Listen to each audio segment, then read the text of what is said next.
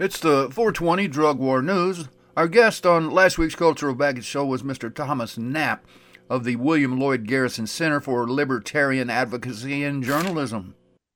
I, I was just trying to say how the the uh, the drug war has become the main focus of law enforcement. Uh, it's like all the other crimes are uh, spin-offs or uh, auxiliary, not necessarily the main focus. Your thought there, sir? Well, it's the money the vehicles and houses and uh, everything else that can be confiscated, the cash, the you know the, the asset forfeiture. Um, a lot of your police officers, much of their salary, all of their overtime and benefits are covered by the, the war on drugs.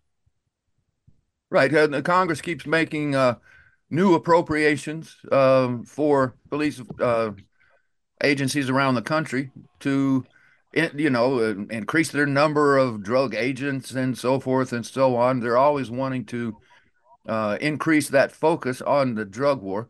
And and the the heck of it is the drug war gives them uh, leverage uh, a, a, point of entry so to speak that uh, uh, I've talked about it so many times but it's it's at the heart of all of it is that I smell weed and that gives cops the right to just eliminate most of your basic constitutional rights just by that sniff. Uh, your response there, Thomas?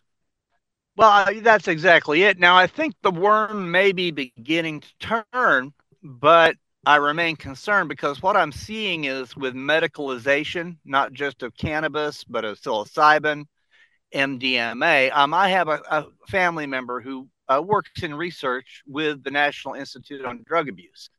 Um, and their attitude seems to be changing away from all use abuse to uh, medical research, but then they're just going to control that and extract tax revenue and, and so forth from it.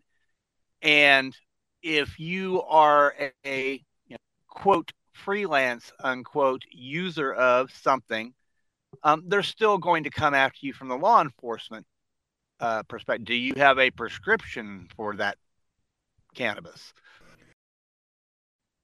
Well, where did you get this cannabis? Was it from an FDA approved source, and so on and so forth? Uh, it's it's a huge money machine, and it has been for about hundred years.